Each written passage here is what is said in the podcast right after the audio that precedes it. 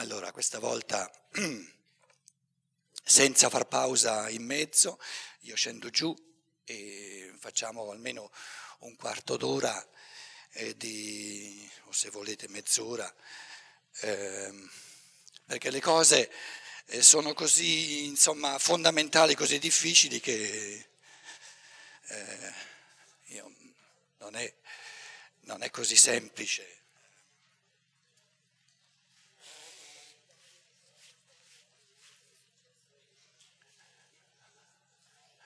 Vi dicevo, mi sento come uno che sta balbettando in cose così fondamentali, quindi adesso voi aggiungete domande o...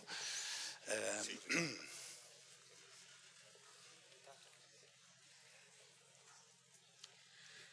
È difficile ricollegarsi a quello che è stato detto finora, che è stato un intervento molto denso, molto importante. E mm, sono contento che alla fine hai toccato l'aspetto del capitale perché era la cosa che più mi stava a cuore. Dal momento che mi aveva colpito, come penso che tu abbia voluta, volutamente messo in evidenza all'inizio eh, la tua provocazione di, all'inizio della conferenza sull'aspetto del, del denaro. E io mi chiedevo, ma perché non parla di capitale? Poi alla fine giustamente ne hai parlato quindi vorrei ricollegarmi a questo aspetto cercando di dare un mio piccolo contributo, per quanto io questo libro l'abbia letto solo una volta, a, a, questa interessante elaborazione che hai fatto. Premetto che immagino che tu l'abbia fatto dal punto di vista da conferenziere, quindi da... Premetto che? Non ho sentito bene. Che questa tua elaborazione l'abbia fatto dal punto di vista da conferenziere, quindi da, da, intellettuale, mentre io mi pongo più come persona pratica, cioè come persona che si pone il cruccio di, eh, di chiedersi da tempo come mai la articolazione sociale non siamo ancora riusciti ad attualizzarla, cioè portarla nel concreto, nella vita, e con altre persone sto proprio seguendo un progetto per, per provare ad applicare la articolazione sociale in un organismo e toccare certi aspetti economici. Quindi con questa premessa volevo collegarmi prima per poi parlare del capitale, ma prima alla tua provocazione rispetto al denaro, no? E anche perché molte persone magari poi non hai più, non hai più ripreso l'argomento e magari alcune persone vanno via con l'angoscia e dicono oddio adesso devo puntare a guadagnare il meno possibile. E ovviamente è una provocazione, vorrei ricontestualizzarla in quello che è stato detto dopo sul, sul, sul, riguardo al capitale.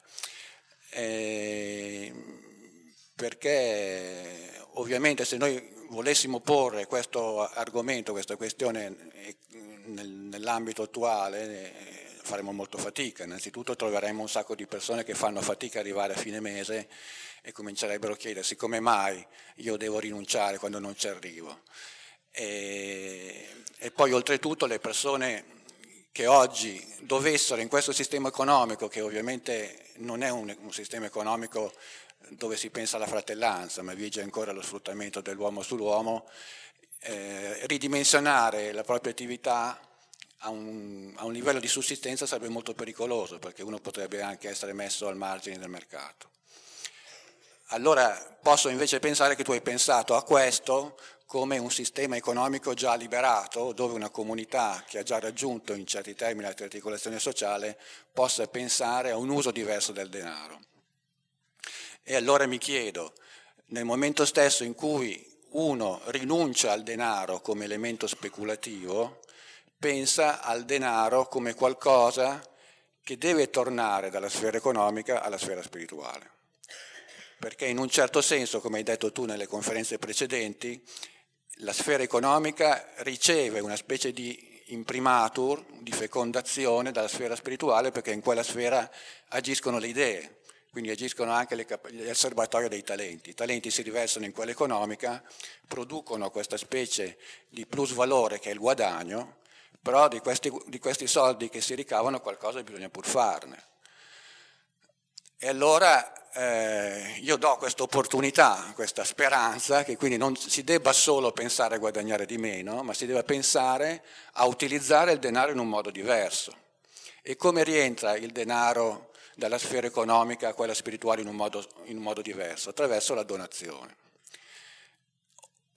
Ben inteso, donazione non come oggi lo si intende, perché oggi quando un, un, una sfera economica fa una donazione alla sfera culturale si chiama sponsor, che vuol dire mettimi il mio marchietto sotto, quindi è una forma di ricatto economico travestito. Donazione vuol invece dire che il plus valore, cioè quell'elemento in più che viene guadagnato nella sfera economica, viene donamente e magari in modo anonimo e libero donato alla sfera spirituale, proprio perché una volta che torna nella sfera spirituale questo diventa capitale. E quindi ecco che rientra in gioco quella bellissima triarticolazione in cui il, capitale liberamente decide di affidare questo tesoro a qualcuno che ne ha tutte le caratteristiche per amministrare la sfera economica, facendo entrare in ballo quella giuridica. E mi fermo che potrei parlarne ancora ma devo lasciare spazio ad altri. Posso? Allora, il discorso di sfera spirituale e sfera economica, secondo me, è molto più astratto che non il discorso che facevo io. Ehm, presuppone una familiarità con l'antroposofia, eccetera, no? che eh, non va presupposta quando ci parliamo eh, da esseri umani a esseri umani. Secondo me, forse di ciò che tu hai detto ci fa fare un passo in avanti, una piccola riflessione sul guadagno.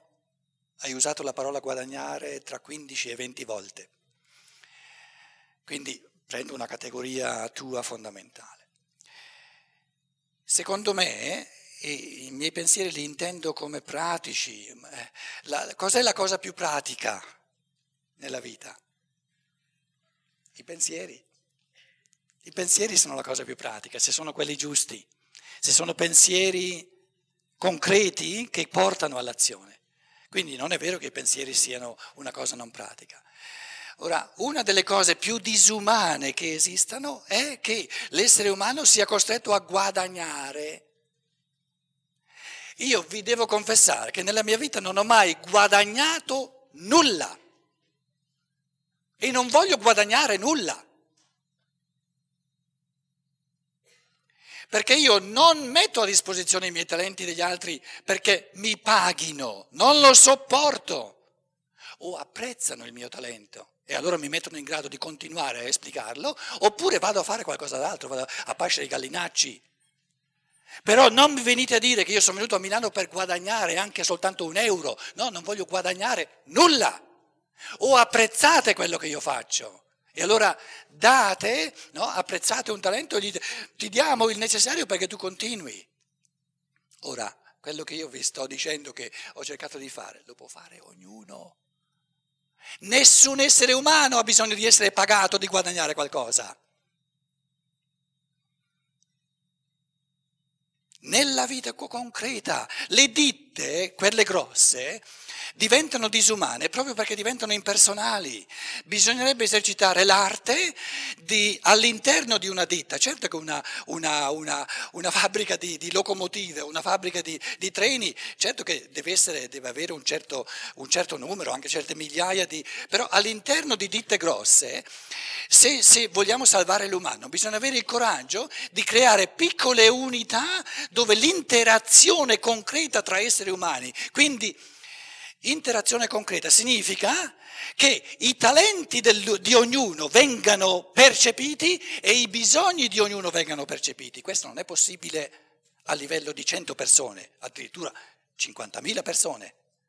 Quindi l'umano viene salvato se all'interno di una grossa ditta ci sono piccole comunità dove, dove queste 10 persone che interagiscono, o 7 persone, non 20, è già troppo che interagiscono quotidianamente hanno la possibilità di percepire i talenti di ognuno e di percepire i bisogni di ognuno.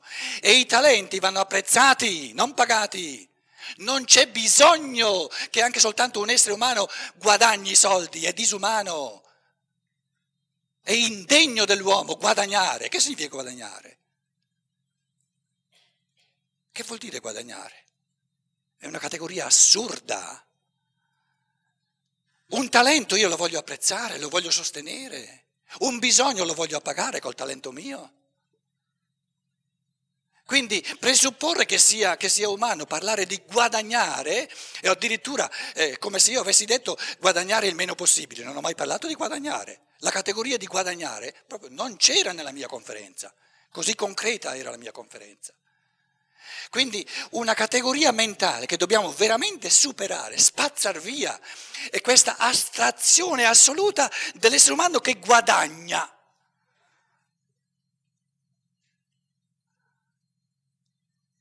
concreto, umano è guardare, percepire i talenti di questa persona, di questa persona. Tu sai fare bene questo, cosa ti manca? Sai scopare, sai, sai pulire bene, cosa ti manca? Quali sono i detersivi minori? Ti diamo in mano tutto ciò di cui hai bisogno per esplicare il tuo talento, qualsiasi sia, ma concretamente. Hai bisogno di soldi? Quello che possiamo te lo diamo in mano, ma soldi per esplicare il tuo talento. E quando tu esplichi il tuo talento, sai fare, fai quello che sai fare bene, troverai gioia perché ti corrisponde al tuo essere e noi apprezzeremo, ti metteremo sempre a disposizione tutto ciò di cui hai bisogno per continuare a esercitare il tuo talento. Che c'entra la paga? Che c'entra il guadagno? È disumano è da tapini farsi pagare. Io ho avuto un sacco di gente nella mia vita che voleva organizzarmi conferenze, eccetera, facendo il datore di lavoro e voleva pagarmi. Si è preso di, quelle, di quei calci nel sedere, che, che, che, che a, a, forza di calci nel sedere non si è presentato più nessuno. Io non sono un, un operaio da pagare. Se so far bene qualcosa e se voi trovate un giovamento, eh, fate in modo che possa continuare a, a giovarvi e allora va tutto bene. E questo vale per tutti, non soltanto per chi fa, fare conferenze, vale per tutti, nel quotidiano. Noi, noi ci lasciamo impaurire dai, dai, poteri costituiti in una ditta, pensiamo che sia importante avere le carte in ordine presso il Vorstand, come la, la presidenza, eccetera, eccetera. Ma mandiamo a ramengo la presidenza. Guardiamo le persone con le quali lavoriamo ogni giorno. Nelle ditte c'è un'astrazione, l'impersonale una, rende la, la, vita economica minimamente produttiva, perché al massimo produttivo è questa interazione sincera, umana, no? dove, dove nel piccolo c'è la percezione genuina del talento dell'altro, la percezione genuina, diretta dei bisogni dell'altro, ciò di cui ha bisogno per esplicare il suo talento. Perché me lo dice. Dice guarda, io oggi avrei fatto volentieri questa cosa, però mi manca questo, mi manca quest'altro, faremo di tutto per dartelo. La presidenza che ne sa dei bisogni e dei talenti nel nostro piccolo gruppo, non ne sa nulla. Ti tenga chiusa la bocca. La maggior parte della direzione delle, delle ditte ci costa un sacco di soldi e sta lì soltanto a poltrire. Adesso abbiamo ditte che in base alla crisi economica hanno fatto sparire la metà o più della metà di tutte, la, tutta la casta di direzione, quindi non ce n'era bisogno. Era zavorra. Era zavorra. Io ho un amico in Germania, un eh, direttore di una ditta medio-grossa, diciamo 5-10 mila lavoratori, ha detto eh, abbiamo ricevuto un patatrac tale con questa crisi, abbiamo ridotto le spese di metà. Einfach so. Come nulla. Quindi dell'altra metà non c'era mai stato bisogno. Perché se campano con la metà vuol dire che dell'altra metà non c'era bisogno.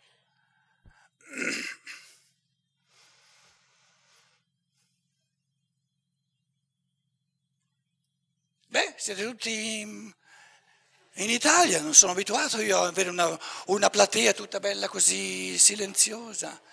Nord della Germania mi capita, ma non in Italia. Buonasera. Eh, a bomba su quello che stava dicendo, perché ehm, è assolutamente vero. Uh, c'è un vecchio adagio che dice che in ogni organizzazione complessa la metà della persona passa la metà del proprio tempo a controllare cosa fa l'altra metà della persona. O cosa non fa. O cosa non fa e che quindi non è necessario. C'è però un tema di responsabilità e volontà di responsabilità, cioè molto spesso, sempre nelle grandi organizzazioni, e oggi stiamo andando in una direzione di organizzazioni sempre più grandi, le persone quasi si nascondono nel numero dell'organizzazione perché non hanno voglia di avere delle responsabilità e quindi trovano più comodo, eh, per assurdo, essere un numero piuttosto che andare a tirar fuori i propri talenti. È un trend che in Italia si vede abbastanza chiaramente, c'è una voglia di restare un po' in una società di potere dove siamo tutti bambini e c'è una maestra che, che decide per tutti noi. Allora magari un commento su questo del perché stiamo andando in questa cosa e poi una seconda se posso. No, no, no, basta questa, eh, se no ci, ci... Allora, sta attento, se ti ho capito bene, quello che io ho cercato di dire è proprio la risposta. Perché fannulloni ci sono, persone che non vogliono prendere le responsabilità, ci sono, lo sappiamo. Allora io dicevo, il calcio nel sedere per aiutarlo a muoversi deve venire dall'economia, non dalla legge e non dalla vita spirituale cosiddetta. E come dire, il sano calcio nel sedere a uno che poltrisce non potrà venire dalla ditta, perché la ditta non, non ha la percezione del suo poltrire deve venire dalle cinque persone accanto a lui che dicono se tu continui a poltrire così, noi non ti diamo nulla e non vogliamo neanche parlare con te. Allora si dà una mossa. Certo che bisogna trovare il modo di aiutare il fannullone a darsi una mossa, ma io vi sto dicendo, l'aiuto efficace può avvenire soltanto nella cerchia di persone dove c'è una percezione diretta dei talenti, dei bisogni, ma anche del poltrire. E coloro che soffrono perché lui poltrisce, perché devono fare lui quello che fa lui, loro devono esercitare tutta la pressione necessaria perché o si dà una mossa o sparisce. E allora va tutto bene. Se noi aspettiamo dalla ditta che, che faccia un'inchiesta all'interno della ditta per sapere quanta, qua, che percentuale di, di impiegati poltrisce. Campa cavallo che l'erba cresce. Efficace è la persona che ho accanto che mi dice se tu continui a far così io non faccio più nessun contratto con te.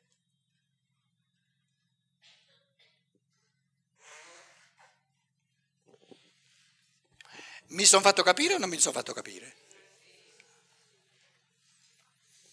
Dai, in Germania mi tocca essere così bello, insomma, eh, quindi mi perdonate se approfitto delle, delle campate in Italia per scaldarmi un pochino, perché in Germania non è permesso.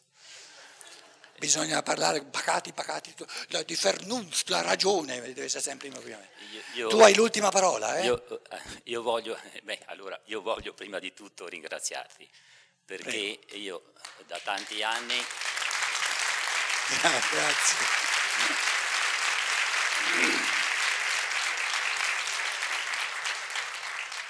Da tanti anni eh, seguo così, alla mia maniera, come ognuno può fare, l'antroposofia e le letture di Steiner. E la tripartizione è stata sempre una cosa molto ostica, almeno per me, e però ho sentito anche per altri. E devo dire che questa sera eh, veramente l'esposizione che hai fatto eh, aiuta moltissimo a, a, avvicinarsi magari poi più a Steiner nel, nella lettura e capire di più. Ecco, volevo eh, poi fare una considerazione eh, che prima di tutto la faccio verso di me, eh, che però porgo agli altri ovviamente, cioè che queste cose eh, sono due bei giorni, però finiscono. E se noi restiamo a quello che abbiamo sentito e lo lasciamo lì, non porta frutto. L'importante è come ogni giorno uno ha bisogno di mangiare, ogni giorno ha bisogno anche di meditare. E meditare non è una cosa trascendentale. Meditare è una cosa semplice, poi c'è chi la fa più profondamente e chi meno, anche la preghiera è una meditazione. Allora, abbiamo visto anche uno schema che ha presentato che, riguardo alla libertà e, e alle tre, alla libertà, all'uguaglianza e, e alla... adesso mi sono un po' emozionato. la solidarietà, e la solidarietà appunto, ecco. allora, amore reciproco. Questo eh, è importante giorno per giorno dedicare dei pensieri, dei momenti, come uno appunto mangia ogni giorno, e allora queste cose dalla testa arrivano al cuore e poi dopo dal cuore passano anche alle membra e, e entrano nella nostra vita. E, e, questo è appunto quello che volevo eh, così portare, eh, ringraziando ancora Pietro. Io ti ringrazio perché hai dimostrato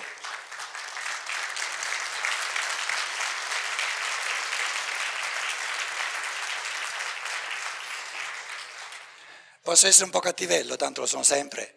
Perché, lo ringrazio perché ha dimostrato che non sono stato io a fare la predica. Buon appetito e ci vediamo chi ha voglia e tempo alle 8? 8 e mezza. Prieto, Grazie, eh, Pietro, posso fare una domanda così, cercando di essere molto concreto? Ah, volevi avere tu l'ultima parola? Sì, eh, perché comunque devo mettere... Resta vicino al microfono. Sì, due aspetti solamente, perché si parlava eh, ovviamente di che cosa vuole l'essere umano e l'aspirazione suprema alla libertà, no? E poi l'apprezzamento dei talenti. Ora, eh, se ci sono dei presupposti o se ci sono delle eh, condizioni o eh, delle, degli strumenti che favoreggiano questo acquist- acquistare de- della libertà, allora eh, mi viene in mente un personaggio, eh, si parla anche dei difetti fisici, no? che possono impedire in qualche momento anche guidare una macchina, ma possono essere anche questi impedimenti fisici, alcun momento... Questi cosa? impedimenti fisici eh, eh, come l'occlusione di un senso esteriore come l'udito, l'impulso per sprigionare quel talento che, che potrà eh, eh, favorire il raggiungimento della verità, parlo in questo caso di Beethoven, che avendo nell'ultimo periodo della sua vita proprio l'occlusione di un senso esteriore come l'udito, finalmente si è liberato e non solo anche ha cercato di esprimere quella sua libertà finalmente mettendo in musica le parole di Schiller come anche tu ora hai e che tra l'altro si è malinteso sempre il significato perché non è una oda all'allegria ma a, an die Freiheit, alla libertà che poi ora l'Unione Europea abbia preso questa musica, cioè l'ha profanata e anche le parole perché hanno, tolto l'essenza sua, le parole Schiller. Allora eh, eh, non fanno giustizia né Beethoven né, né a Schiller. Allora quello che, che, voglio dire è che a volte anche un difetto fisico, fisico potrà essere l'elemento in cui si può anche sprigionare questa, quest, questi mondi si possono sprigionare questi mondi della creatività. E però, però la mia costernazione è perché tutti questi spiriti liberi speso come Mozart, come Beethoven, come tanti scrittori, hanno morto nella povertà o nella fossa comune. Allora questo apprezzamento dei talenti come, come si manifestano?